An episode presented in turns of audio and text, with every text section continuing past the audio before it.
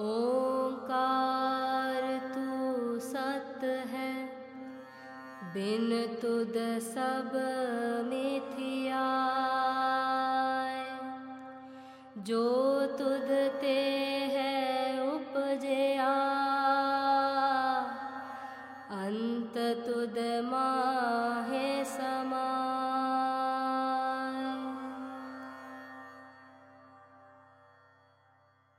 आध्यात्मिक मार्ग, आध्यात्मिक सफ़र, आत्मा का सफ़र। शरीर का नहीं, ये आत्मिक सफ़र। और जब तक जीव ये आभास नहीं करेगा कि उसे आत्मिक ज़रूरत क्या है, उसकी आत्मा की भाव, उसकी खुद की क्या ज़रूरत है? हमने अपने आप को शरीर तक सीमित किया। और शरीर से संबंधित वासनाएँ, जरूरतें, माया, इन्हीं सभी चीज़ों में उलझ गए।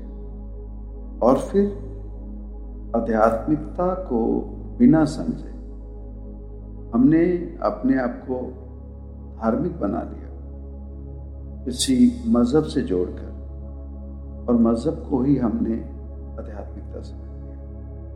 मज़हब सिर्फ़ एक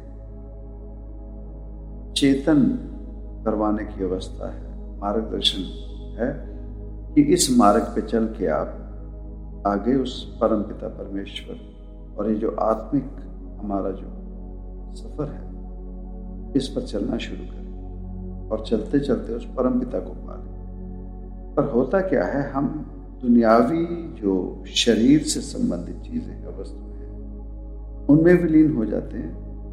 और किसी मज़हब के साथ जब जुड़ते हैं तो उस मज़हब के साथ जुड़ने पर हम आडंबरों में अपने आप को सा लेते हैं। और उन चीज़ों में फंसने से हम आध्यात्मिकता या आत्मिक मार्ग पर नहीं चल सकते। आध्यात्मिकता की प्राप्ति नहीं है। दुनियावी माया। तो पहले आध्यात्मिकता समझनी पड़ेगी क्या है?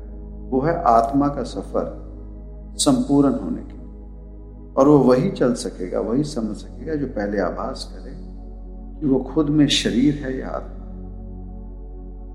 तो जिस दिन हमें आभास हो जाएगा कि हु आई एम हम शरीर हैं या जीवात्मा है, जब आभास होगा, जो आभास कर लेंगे कि हम जीवात्मा हैं तो वहाँ से जीवात्मा का आध्यात्मिक सफ़र शुरू होगा और वो जो अपने आप को शरीर तक सीमित करके बैठे हैं, वो इसी माया में, इन्हीं आडंबरों में फंसकर आध्यात्मिकता प्राप्त नहीं तो मैं इस चीज़ का पहले आवाज़ करना पड़ेगा हम कौन है?